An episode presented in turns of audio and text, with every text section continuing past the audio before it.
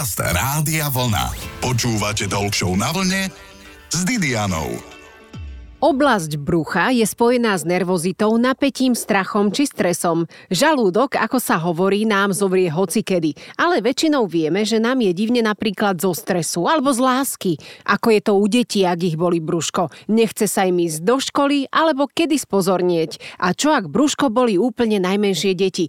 To aj nám dospelým zase zviera žalúdok. Tejto téme sa budeme venovať s detskou chirurgičkou už o chvíľu. Je toto pravé poludnie, dobre počúvanie. Počúvať Počúvate Talk na vlne s Didianou. Ak vám dieťa zahlási bolesť, zbystrite pozornosť, pretože tá môže byť príznakom závažného ochorenia alebo dokonca aj úrazu. Nie, že len tak si niečo vymyslelo. Našou hostkou je detská chirurgička Miroslava Fuňáková. Prajem vám krásny dobrý deň. Dobrý deň. Aký deň máte za sebou na detskej chirurgii? Dnes taký chirurgický na sále na oddelení taký rýchly deň, ako väčšinou u nás bývajú. Čo ste všetko robili, prezerate našim poslucháčom? Tak na sále sme robili nejaké operácie detičiek našich, tri konkrétne výkony operačné, plus na oddelení bolo treba postarať sa o pacientov, ktorých tam máme hospitalizovaných. Ja som konkrétne na dojčenskom oddelení, čiže o tie najmenšie detičky sa tam staráme, takže je to taká pestrá práca. Čiže vaše deti sa ešte nesnažia vyhnúť škole, respektíve tie, o ktoré sa staráte, ale tak predsa len dnes sa budeme rozprávať konkrétne konkrétne o bolesti brúška, či už sú to vrodené alebo chronické nejaké bolesti alebo akútne, tak toto všetko si budeme môcť rozobrať práve s Miroslavou Fuňákovou. Tak ktoré sú asi najčastejšie tie choroby? Dá sa to nejak takto zjednotene povedať? Ono to troška závisí aj od toho veku pacienta. Tak ako ste povedali, že naše deti na tom dojčenskom oddelení sa ešte nevyhýbajú škole, tak u nich v podstate za tie bolesti brúška zodpovedajú väčšinou stavy, ktoré môžu byť na vrodenom podklade, ale samozrejme Samozrejme, nevyhnú sa ani akútnym záležitostiam, ani úrazovým dejom. Tie menšie detičky. U tých starších detí to môžu byť choroby alebo ochorenia brúška, ktoré veľmi často môžu súvisieť aj s nejakými inými chorobami, ako pri bežných infektoch e, horných dýchacích ciest tiež mávajú bolesti brúška deti. Každý to asi pozná, kto je rodič, že dieťa, keď je choré, má nejakú výrozu, má zvýšenú teplotu, kašle, soply, tak sa stiažuje na bolesť brúška, lebo ten lymfatický systém brúšny je veľmi citlivý u tých detí predškolského veku. A tam práve toto obdobie je také, že tie deti naozaj sú úprimné v tom, keď sa stiažujú, oni ešte nevedia o tom, že môžu nejako kamuflovať alebo blafovať nejaké bolesti brúška. Čiže vtedy naozaj tú pozornosť treba zbystriť, tak ako ste správne povedali, tie menšie deti od tých dvoch do šiestich rokov, tá bolesť je u nich naozaj takým varovným prstom. Treba na ňu dávať pozor, samozrejme, ak trvá dlhšie a nie je nejaká taká, že krátkodoba a sama od seba pominie, ale ak je dlhšie trvajúca niekoľko hodín, tak ako rodič teda by mal spozornieť. No a potom potom zasa u tých starších detí tie najčastejšie veci sú práve tie appendicitídy, ktoré sú akútne záležitosti. Tie sa najčastejšie vyskytujú v tom školskom veku, prípadne aj u adolescentov. Niekedy vidíme takú tendenciu u dievčat, že majú bolesti brucha už tie staršie dospievajúce počas ovulácie, povedzme, čo sa aj nazýva takým termínom, že mytel šmerc, ako bolesť uprostred cyklu. Tak 12 13 však. Tak, presne. Dievčatá, pripravte sa. že toto môže byť tiež príčina takých akútnych naozaj niektoré dievčatá dievčatá to zle zvládajú aj s kolapsovými stavmi. Vidíme u nás pacientky práve kvôli týmto takým prudkým náhlým bolestiam, s ktorými sa povedzme ešte nestretli doteraz. Takže to sú také, také tie bežné veci. Hej, potom treba dať pozor u chlapcov pri bolestiach brucha stále. A ako dlho, lebo tí práve, že chlapci sú tí, ktorí teda zvyknú skôr potláčať tú bolesť, že, že sa nepriznajú veľmi, chlap, vydržia. Jasné.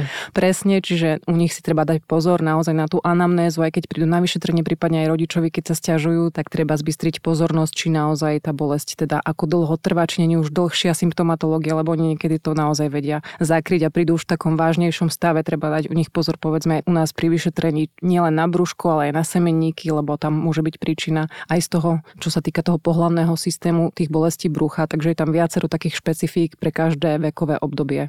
Keď to zhrnieme, bolesť brucha môže nastať naozaj z hocičoho. Ani nemusíte tušiť a môže z toho bolieť brucho. Počúvate veľmi dobré talk show. Na vlne rozprávame sa o bolesti brúška u detí s doktorkou Biroslavou Fuňákovou, detskou chirurgičkou a ešte aj budeme.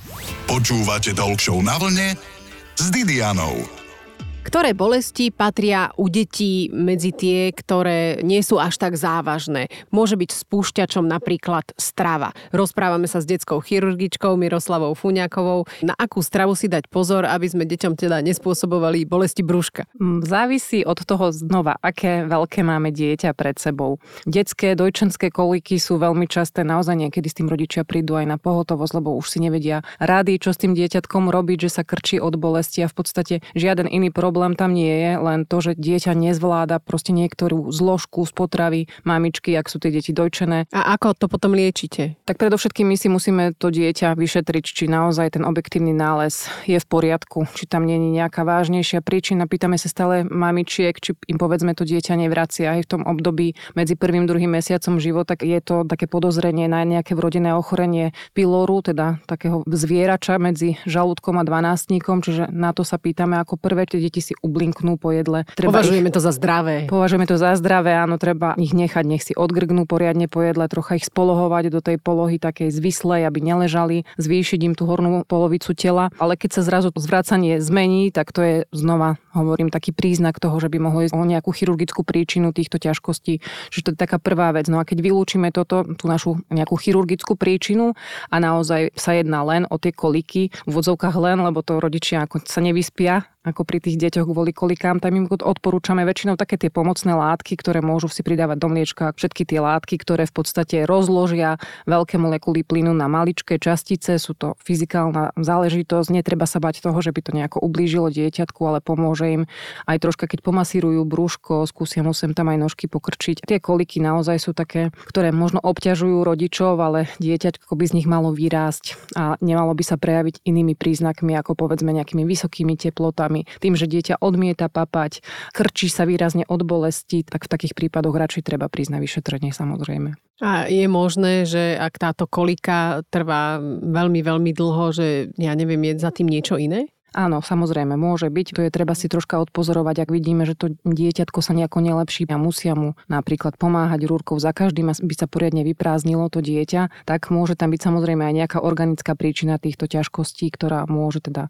z rôznych vrodených príčin to dieťatko môže trpieť a nechce príjmať, neprospieva, povedzme na váhe, vidíme, že nepriberá, keď si dieťa prevážia doma rodičia, alebo vidia teda, že odmieta, že papá len malé množstva, to vyprázdňovanie je zhoršené, tak treba samozrejme samozrejme sa ukázať. A kedy už treba zaviesť napríklad hadičku do nosa, aby príjmalo potravu? V podstate u tých maličkých detičiek, povedzme je to bežná prax, ak sú prematúrne deti, predčasne narodené, tak oni v podstate tie reflexy ešte nemajú dovyvíjane úplne tie správne, prípadne je to prehltanie, niekedy môže byť stiažené ten reflux výrazný, čiže vtedy je na mieste naozaj krmenie sondou nazogastrickou. Čo sa týka tých bežných detičiek, normálnych fyziologických novorodencov a dojčiat, tak tam v podstate skôr sa snažíme nájsť príčinu, ako vyslovene zaviesť nazogastrickú sondu a krmiť tie deti. Hej to ako doma samozrejme rodič nespraví. A potom my, ak je to dieťa, ktoré je prijaté na chirurgiu, tak v podstate my najskôr ten príjem živín do čreva úplne stopneme, kým nemáme teda vylúčené, že či sa nejedná o chirurgickú príčinu. A ak to vyriešime, tak v podstate snažíme sa to dieťa rozkrmovať v podstate normálne, enterálnym spôsobom, tak aby si samo ťahalo. Ak to nejde, tak vtedy samozrejme aj na mieste aj to krmenie, sondova, sondovanie, čo už ale samozrejme môže súvisieť aj s neurologickými diagnózami nejakými. Niekedy sú naozaj detičky, ktoré majú viacero, teda sú polym morbidné viacero záležitostí a vtedy nevedia oni prehltať a aj tá stimulácia potom je na mieste, čo sa týka rehabilitácie a tak ďalej. Čiže v tých prípadoch áno. A už o chvíľu sa s Miroslavou Fuňakovou, detskou chirurgičkou, budeme rozprávať o tom, ako spoznať zápal slepého čreva u detí. Počúvate Talk na vlne s Didianou.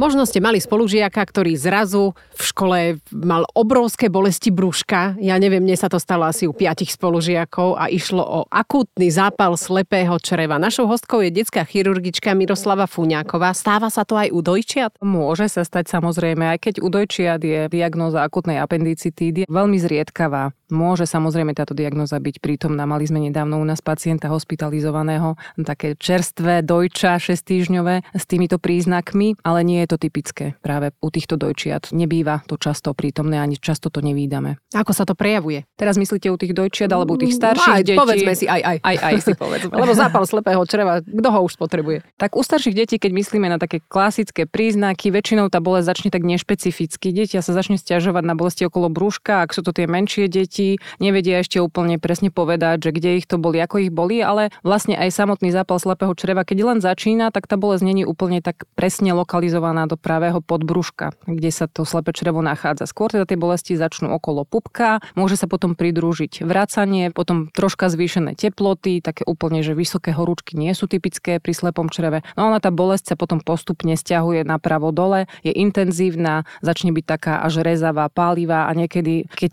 ten zápal postupuje do všetkých oblastí a do všetkých teda vrstiev slepého čreva, tak dochádza až k dráždeniu pobrušnice, kedy tá bolesť je naozaj taká, že nedovolí dieťaťu veľmi chodiť a to je taký jeden z príznakov, že keď príde dieťa, dáme mu, nech skúsi poskočiť, mm-hmm. tak vyslovene tá bolesť sa výrazne zhorší u ňoho, hej, lebo sa otriasa aj tá pobrušnica veľmi citlivo reaguje, oni niekedy naozaj sa nechcú pohnúť z tej postele, chcú si len ležať v svojom kľude, už keď ten zápal naozaj veľmi postúpil. A v tých začiatočných štádiách naozaj tá bolesť je taká pri tom vyšetrení hlboká citlivosť v právom podbruší, ktorú v podstate môžu skúsiť doma si rodičia vyšetriť, ale zase netreba sa na to spoliehať, hej, že sa tvária, že ich to neboli a pritom naozaj to môže progredovať. Keď ten zápal už prejde do toho obdobia gangrény, tak už v podstate na chvíľu je akoby bezpríznakové to dieťa na niekoľko hodín.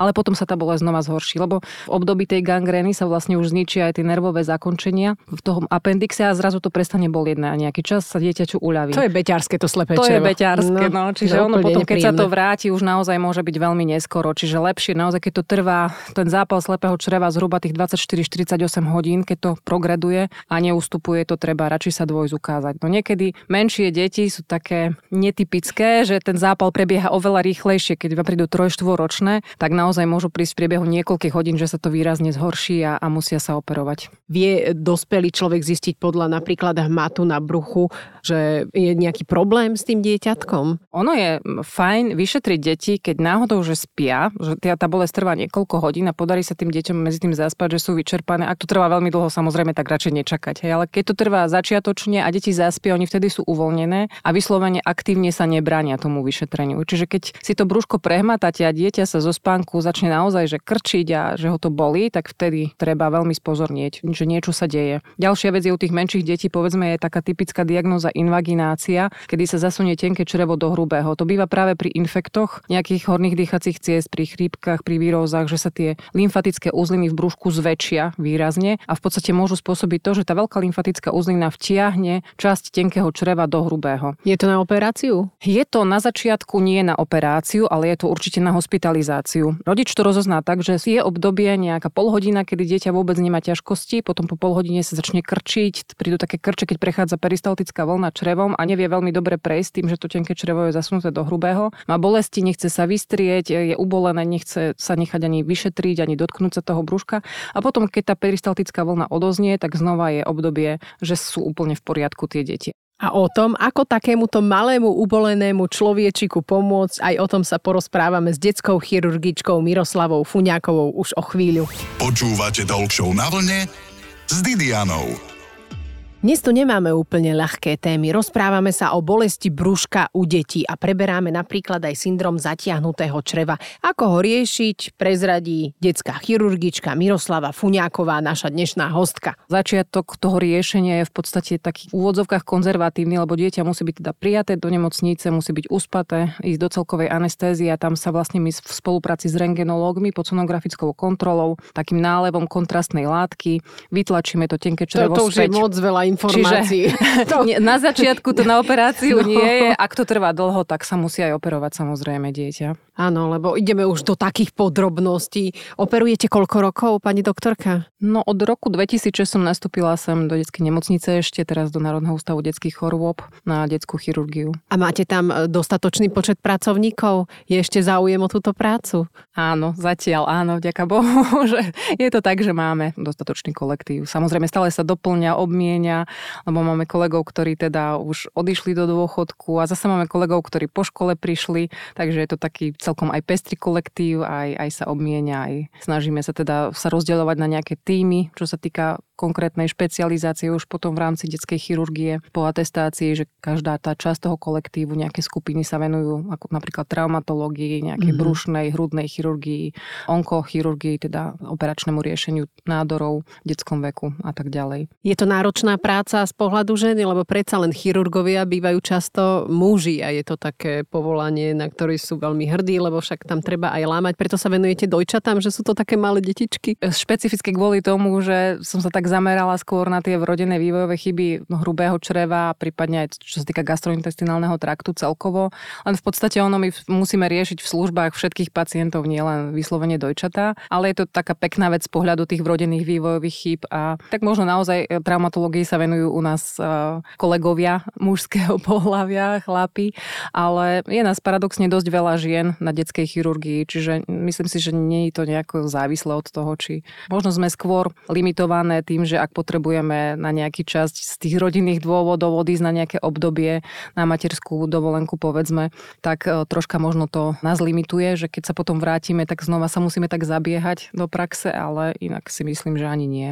Pani doktorka, tiež sa opýtam na to, už keď je nejaký problém a rodičia sa rozhodnú prísť do nemocnice, tak čo? Ja viem, že napríklad je to akutné, tak teraz mám čakať, že do rána, alebo tam bude viac odborníkov, alebo teda treba ísť rovno na tú pohotovosť. Samozrejme, dá sa prísť na pohotovosť. Ak vidíte, že tomu vášmu dieťaťu nie je dobré a neviete mu doma nejako už pomôcť, tak my sme tam preto, aby sme tie deti vyšetrili. Preto máme aj 24-hodinové služby. Keď by to bolo tak, že tie deti nás nepotrebujú, tak tam nie sme a ideme vlastne mimo službu, hej, že tam nemá kto slúžiť, ale tým, že tie deti naozaj niekedy prichádzajú v noci aj s tými akutnými záležitosťami. Niekedy sú to veci, ktoré by počkali do rána, ale niekedy je to tomu rodičovi ťažko oddiferencovať, čo ešte teda počká, čo nie, keď vidí ten rodič že dieťa vracia, má bolesti, má teploty, nechce prijímať, hrozí tam, že by sa mohlo dehydratovať. Nevie to ten rodič veľmi rozlíšiť a trvá to niekoľko hodín, že to není povedzme hodinová záležitosť, že sa dieťa o druhej zobudí a o tretej sme na urgente. Tak e, čo sa týka tých brušných záležitostí, tak naozaj treba radšej dôjsť, ak nemajú istotu. Aké lieky mať doma, tak o tom si povieme už o chvíľu v Talk Show na vlne. Počúvate Talk Show na vlne s Didianou. Počúvate veľmi dobre, rozprávame sa s detskou chirurgičkou Miroslavou Fuňákovou o bolestiach brúška u detí. Povedzme si aj, aké tekutiny piť, ak dieťatko boli brúško. Tak ideálne je dávať, buď teda, ak sú to dojčatá, tak nemusí byť už preváraná tá dojčenská voda, ale tú dojčenskú vodu nie je z vodovodu. Prípadne nejaký čaj detský, teda už s prevarenou vodou, zaliaty teda v primeranej takej teplote. Ak má dieťa horúčky, tak nedávať mu horúce nápoje samozrejme ako vo všeobecnosti nie, ale také radšej vlážnejšie ale hydratácia je podstatná. U tých starších detí si môžeme dovoliť aj nejaké minerálky, bezbublinkové alebo teda vybublinkované. Prípadne sa odporúčalo niekedy v minulosti, máme s tým niekedy aj dobré skúsenosti naozaj, ak dieťa je v nejakej takej rekonvalescencii po gastroenteritíde, čiže po vrácaní značkami, na to odľahčenie dať aj troška koli. Teraz nechcem po- som sa podporovať. že, poviete, že alkohol vie pomôcť tak povzbudiť organizmus, ale samozrejme nie vo veľkých množstvách, čiže tekutiny, najlepšie teda minerálky alebo nejaký čaj, čier čierny, taký ľahký, prípadne troška osladený. Ak dieťa vracia, tak glukopúrom, nie bežným cukrom, aby malo aj troška cukru v tom príjme tekutín zabezpečený lieky mať doma alebo lepšie nemať doma pri takýchto malých pacientoch? Základ je určite mať doma nejaké antipiretika, čiže lieky od teploty, ktoré môžu teda pomôcť samozrejme aj troška, čo sa týka bolesti brúška. Treba s nimi ale narábať samozrejme opatrne, čiže ak dieťa má tú teplotu 37,5, 38, nemusíme ju riešiť antipiretikami, čiže treba troška nechať aj detský organizmus, aby bojoval. Niekedy to môže naozaj ostať pri tých subfebrilitách, čiže zvýšenej telesnej teplote, ktorá potom môže nám zakryť, ak podáme antipiretika diabetika aj bolesti brúška a troška predlžiť vyšetrenie pacienta kvôli appendicitíde. Čiže to s mierou u tých malých detičiek už som spomínala lieky, ktoré teda pomáhajú pri tej brušnej kolike. V podstate určite treba mať nejaké možno probiotika na to doliečenie. Ďakujem veľmi pekne a tu je rozhodne nerozhodný kvíz pre pani doktorku Miroslavu Fuňákovú. Na sále pri operácii radšej počúvate hudbu alebo máte ticho? Hudbu. Radšej Bonnie M alebo Rolling Stones? Rolling Stones. Radšej operácie so skalpelom alebo operácie laparoskopicky? Laparoskopicky. S deťmi sa radšej hrať pexeso alebo klobúčik hop? To sú hlboké otázky. Pexeso. klobúčik hop? to je klobúčik, ktorý urobí hop. Pexeso. Po voľnom čase radšej ležíte alebo beháte? Behám.